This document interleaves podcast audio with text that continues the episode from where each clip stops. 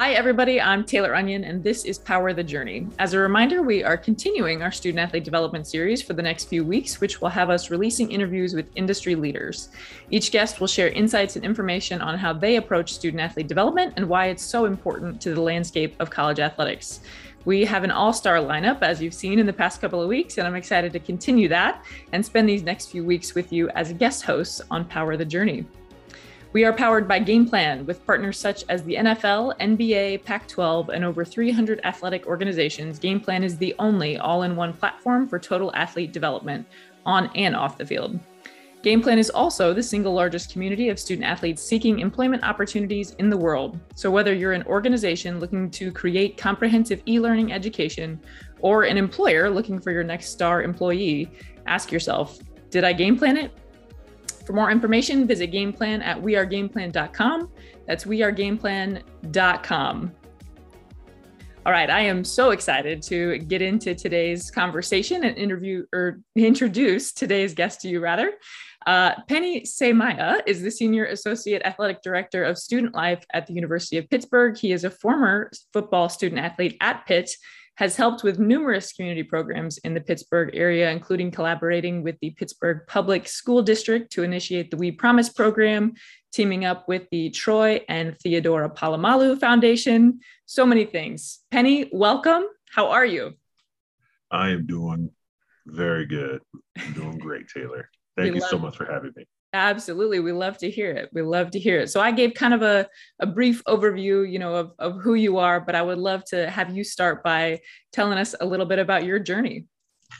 Yeah, absolutely. Uh, well, one, I, I, I, recognize first and foremost how blessed I've been. Uh, I've, I've been at the University of Pittsburgh and in the city of Pittsburgh for coming up on 23 years. I got here when I was 17 years old. Gosh. And uh, I'll be turning 40 in uh, about a week and a half. Wow, so, big one. That's a big um, birthday. Yeah, yeah, it's a big one. It's it's the it's a big one. But uh, my journey really started from the moment I stepped foot on campus and uh, my experiences as a student athlete that helped shape me. I was involved in a lot of different student organizations. I was active in the community. And it took uh, mentors like Donna Sanft, who was our uh, our senior associate AD for compliance and student life, um, who saw things in me that I have yet to be that I have yet to see.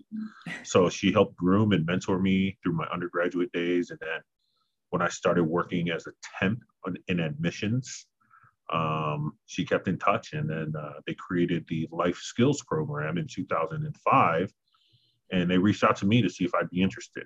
So um, I didn't know what life skills was. They I received these uh, documents and uh, a lot of websites on the NCAA Champs Life Skills program and model. And then I went to my first conference in, uh, I want to say February of 2006, where I got to meet some phenomenal lifelong friends first and colleagues second. Um, people like Raina, um, Raina Gilbert with uh, Virginia Tech, Shamari Brown, who's with the ACC uh, conference, uh, Mike Piccatelli, who's at Wake Forest, who's uh, in development. Um, you know, I got to meet some phenomenal people uh, who helped groom me. Uh, and the journey's just been step by step and really enjoyable into getting to where we are now. So been very fortunate. Absolutely. So obviously we've we've come a long way not only since 2005 but since the champs life skills days, right? We've moved into kind of this student athlete development phase of of or era of of the field if you will. Um, so talk to me a little bit about, you know, your student athlete development philosophy. What drives it? Great question. No, here at Pitt we have a three step approach in our philosophy. First and foremost, our mission. What's our mission? Our mission is to help prepare our student athletes for success today and success tomorrow, that in any aspect of their life. So, for us, if that's where we want to get to, we need to make sure we have the steps in place when we're helping our student athletes. And our three step approach is first, we want to meet our student athletes where they are. That means building a relationship with them we mm-hmm. already recognize that sports and academics are already important in their lives, or else they wouldn't be here on recruiting visits or pursuing their education or getting ready to compete. Those two elements are already in place.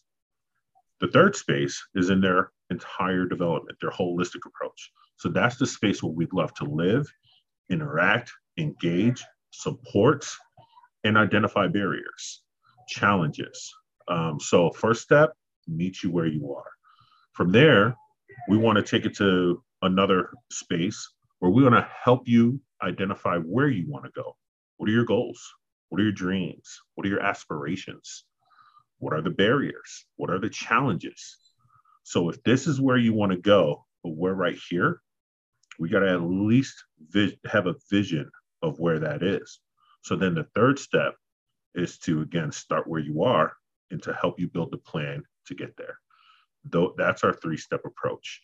And we use a multitude of ways from personalized educations where we've developed our 10 staff team life skills staff into life skills advisors where we support one-on-one specific teams so for example i have one third of the football team as part of my portfolio as well as men's and women's basketball where i work with them individually we still have your standard practice of what we do in student athlete development where we also host our workshops our programs sac um, and we um, developed a course with our mental health team and partnered with our School of Education. So those are the three key methods, one-on-one, workshop, um, and special topics, and then also through our course. Awesome. So you shared just now a little bit about what what's going on at Pitt, um, but I would love to to get even further into that. You know, outside of of just the the philosophy and and kind of the structure of the programming. So tell me about the pillars of the program. You know, what is it built upon? Is career development more important? Is it community that's more important? Um, you know, what does it look like? Are you ser- serving just the student athletes, the staff? Is it both? Walk me through what's going on at Pitt. Great question, and uh, happy to share. So, for us, we do have pillars. Our three pillars are student athlete development, the holistic side of what our our student athletes are engaged under in, in what we're already accustomed to in student athlete development.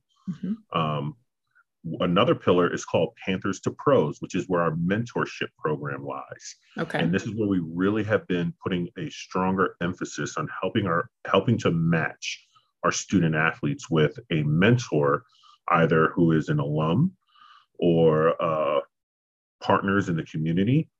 But we want to make sure that we align them with the career space that our student athletes are interested in. And then the third area or our third pillar is through our varsity letter club and our alumni, who we call Forever Panthers. Once a Panther, forever a Panther. Um, so those are our three pillars that we focus on and how we operate on a day to day really is has to be a team unit. You know, we we have a nickname in our department.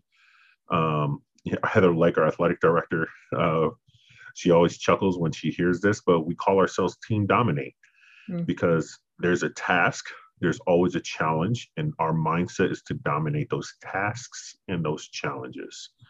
Um, and we got to have the right people, and we've been very fortunate to have such a great team of of professionals and just caring souls. So on our day to day, you know, we also um, adopted elements of the NIL um, process. Yes. Right. Uh, we created a program called Forged Here, where it's collaborations between our business school at Pitt, our Center for Innovation and Excellence, Entrepreneurial Excellence, our compliance office, our licensing partners, our general counsel. I mean, we have a multifaceted approach on how we are engaging in this space and just being very transparent. This is all uncharted waters. You know, um, we're learning a lot as we're navigating, um, but the key is where we got to step into it with our student athletes, or um, there's too much at, at stake. You know, we, we want to make sure our student athletes are, are off to a, a great start and also not being taken advantage of. We also want to make sure that uh, we're following laws because laws are not in every state right. that we know of.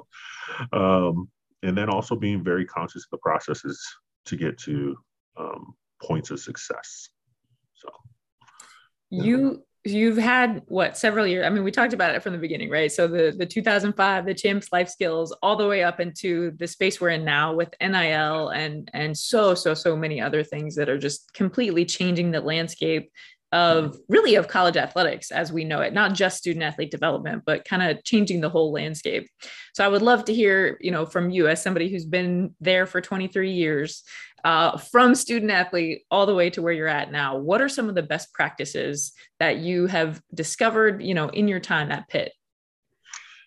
You know um, the one thing i first will say is the thing i love most about our industry is the true fellowship, bond, and support from our own colleagues across the country mm. at all divisions.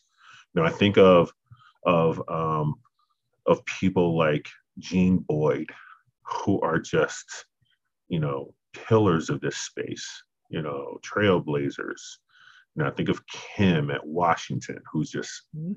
amazing. Kimya at, at Oregon, um, State, Oregon State. Sorry. um, yeah, right. And and I just I just am so appreciative of how they help set a standard of openness and collaborations. And then I look at our own colleagues like Mark Trumbo at Syracuse, and I already mentioned um, Raina at Virginia Tech and Cricket Lane at, at North, North Carolina. And we share openly because the main mission for all of us are our student athletes, mm-hmm. no matter what jersey they wear. Right. So, first and foremost, the best practice that we utilize is the same one that we all utilize. That's each other. Yep. We can lean on each other. We can guide each other. And, um, you know, I just had a really great conversation with one of my colleagues um, at Penn State, Keith Embray, one of my dearest friends. He's been at multiple institutions, and now he's um, literally on the in the middle of the state from where I am, and we talk regularly about um, trends and and and things we're all facing. So the some of those best practices come from each other, and the one that I will say we utilize more than anything, and I think this can be across the board of all of our colleagues, is that personal touch. We keep the human element in a space where business is heavy, especially when you're at a Power Five institution. Yep. Where there are conference stations, where scheduling is is dictated by um, by channels, right? So, for us, making sure our student athletes know and understand we see them, we hear them, but we're also going to challenge them in other ways as people.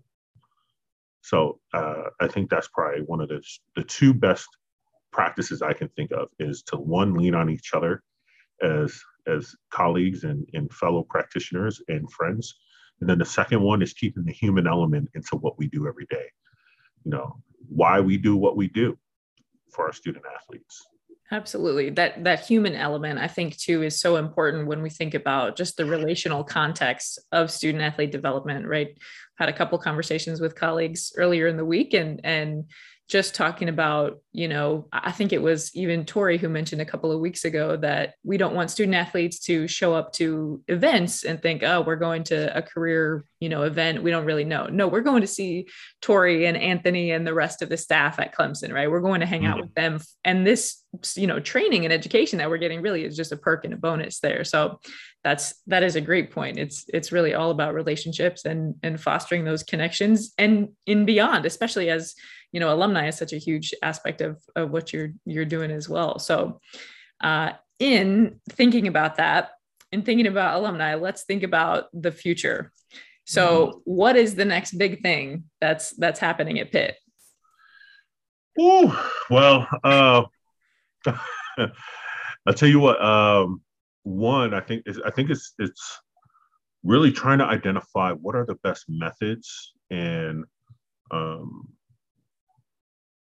methods and spaces to help ensure that we truly are being one proactive in helping our student athletes prepare for the next phase in life both in the now and the next phase the thing that that we keep recognizing is that time is dwindling in a lot of different areas. Time as student athletes, time as in um, what's available to even participate and engage in anything. Um, so we're trying to be more fluid in how we how we interact. So right now we're we're really trying to identify the intersectionalities of topics and deliverables. So for example, when we are focused on diversity, equity, and inclusion, and we can incorporate um, topics where they would be able to work fluidly in spaces that already exist, like a leadership academy or financial literacy, or um, you're working on career preparations. How are we incorporating all these space, all of these areas and topics into a very refined amount of time and space? But most importantly, how are we being consistent with each other? So we could be in the food court eating and a student athlete can pass by, right there is a moment and an opportunity to engage. Are we prepared to do so and take the conversation into so many different levels that it's going to be fruitful for them moving forward? So we're kind of in this, uh, what I would say is a fun, creative, outside the box thinking. And it's almost like having a whole just uh, tool shed on you and getting ready to use whatever you need at the moment's notice. It can be challenging, it can be very overwhelming. So we're trying to be very delicate and conscious on how we navigate into this space. So um, our, our one barrier and challenge is over programming. So mm-hmm. we mm. really have been trying to emphasize not to over program, but at the same time understand the balance of also not giving too much um, space to where either relationships dwindle or trust or time moves fast. So if that all makes sense, I feel like I kind of just started no, out a bunch of things. You're good. You're good. No, I, I just was having a conversation with somebody earlier today about kind of the the pre-COVID um, look at programming and relationships and you know the connections that you had and what that looks like now, right? The student athletes have been you know maybe they were home for a few months or over the summer in 2020 kind of started to to get back to some kind of routine but a lot of that was virtual right? So whereas you know maybe i had to go to practice as as taylor the volleyball player but then i'm going back home and i'm having class and meetings and everything else over zoom. So i think you know the time management piece of it is is important now but it is that tightrope of figuring out okay what what do they need? What do they want right from a mm-hmm. programming standpoint? So have you found any um, you know i know i know you mentioned you got your tool shed and that it can be overwhelming at times but yeah. but what have you found to be that that balance at pitt i mean is it you know are you kind of doing a hybrid with with some virtual some in person have you tried to shift back to mostly in person what's it looking like right now so we we actually launched our first in person event since COVID started um, in early October, and it was our career networking night. And what we found is that we had tremendous success in a higher percentage of students than the previous two years. Wow. As well as with our networkers. The virtual career networking night was very difficult for us to navigate because that laxed approach, even in this digital space, was still present. Right. So we still have a lot to do there and, and help help our uh, our entire space of of um, navigating that. But when we got back to the in person, I think our student athletes missed that so much. They come in our offices more frequently. They're uh, they're being more proactive with all staff members on in the athletic department, not just the ones who were always here for them, um, speaking with them. Um, and then the hybrid part of the virtuals, what we're trying to do is be more intentional on not inundating them with so many programs, workshops. Um, but now we're looking at doing team menus. So it's almost like, uh, if you, I don't know if you'll recall, early in the um, stages of student athlete development, you there were kind of like these dominant styles approaches. You either had a lot of workshops, or you had a class, or you had um, team by team approaches. We are literally trying all of them and trying to blend them to meet every student athlete and team where they are. The key for me is, as, as the leader of our space, is making sure I'm not burning out my team, mm-hmm. providing the grace and space to allow them to, to be excellent in what they do, and also make sure I can also challenge them to not overdo it because sometimes people think it's hey i got to do all these things. Sometimes our our own staff want to do these things but it takes the leadership to say hey let's pull back. I don't want to see you today. Go home. Go go breathe.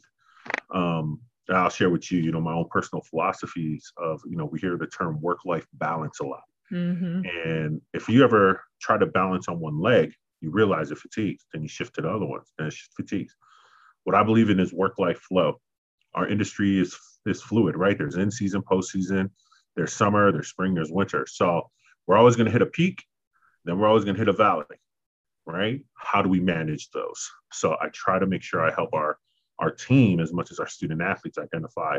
All right, you're going to go hard for this midterm, or you're going to go hard because you got a postseason coming up. Then what are you going to do when that's done? Plan ahead. Right. We that's that's very um um, I don't know if indicative is the right word, but that's what I'm going to use. It's indicative, you know, of your student athlete past, right? Like you're yeah. in the middle of the game when you get to that third quarter, fourth quarter, you know that you're already maxed out from what you've been doing but you have to keep going. You don't have you don't have a choice. For me volleyball you know the the third set maybe fourth yeah. set depending. Um, but i think that's a great way to think about it right? There is no there is no perfect balance. Um, and when i was a student athlete it's it's funny that that work life balance is such a a big thing now. We spent a lot of time uh, one of my years, I couldn't tell you which one at this point, but talking about, you know, one of our core values was going to be balance, or was it going to be healthy balance, or should it just be health? And so I think those kind of things, they all mean different things to different people, right? And so just having that awareness of, okay, I'm, you know, I have to figure out what's going to, what's going to work for me, what's going to work for the student athletes, and where is kind of the, the middle of the Venn diagram of the sweet spot of, of trying to make that work. So that is a, that is a great point. All right. So last question I have for you. I saved the I saved the best one for last, um, as as I discussed with Maya last week. But um, what do you think the field student athlete development student athlete development as a field? So you know, obviously, again, we've talked about it from the very beginning up until this point. Let's go even further. Five years from now, what does it look like? Five years from now, what does student athlete development look like? Well so many factors to take into account, right? If we were to live in this utopian space of how we can lead student athlete development five years from now, what I think is um, a higher volume of practitioners going into this field that are going to be even more well trained and prepared. Not to say we aren't now, but there's a generation of us who were in there on the front end attempting trying you know uh, new things but now we've existed for so long. Mm-hmm. there's strong research. There are um, best practices our own professional um, organizations. There's so much more to gain preparing to go into this field um, that under our own our own ownerships, I see innovation, progression, and um, tremendous things happening. The realist in me is um, interested to see how this NCAA shakeup happens. Mm-hmm. These legal cases that are in play the business side of our industry is at the forefront. Yeah. We live in the developmental side of right. the human side of the support of what we do. And the realist in me also recognizes that in order for everything to exist, that financial business model has to exist in a specific framework. And key areas like student athlete development has to be at a high priority in order to create that forward vision of progression, innovation, and tremendous support. So I'll pause there and say that keeps me up at night. Mm-hmm. Um, not for my own well being, but truly for the sake of our industry, our fellow practitioners, and our in, in our student athletes. I want to make sure that there are things in place. I we want to make sure that support, student athlete development, academic support, resources are still in place to help student athletes prepare for today and tomorrow, no matter what the college athletics landscape looks like. Sure. I lied to you, Penny. I said there that was going to be the last question, but you just prompted oh, a, a different one. You prompted a different one. So, as we're thinking about you know the future of the field and and everything that's going on right now, um, specifically with the legalities of of the NCAA, do you think that NIL and the legislation that's come down and and the inevitable you know changes that we're going to see in the next few years to that because that's what happens when you when you launch something new it shifts and changes over mm-hmm. the years and evolves to the needs do you think that NIL and that legislation um, helps or hurts student athlete development? And those are obviously the the stark ends of of the spectrum. But I think for me, it's easy to see kind of both sides, where it could be something that gives student athlete development teeth. It could also be something that eliminates student athlete development in some capacity. So I'm curious to know your perspective on that. Oh, wow. What a great question. Um, all your questions have been great, to be quite honest with you. Thank you. Uh, um, you know, probably the, the biggest challenge I think with NIL is um, we in athletics always talk about an even playing field, right? Mm-hmm. Well, right now with NIL, there isn't one.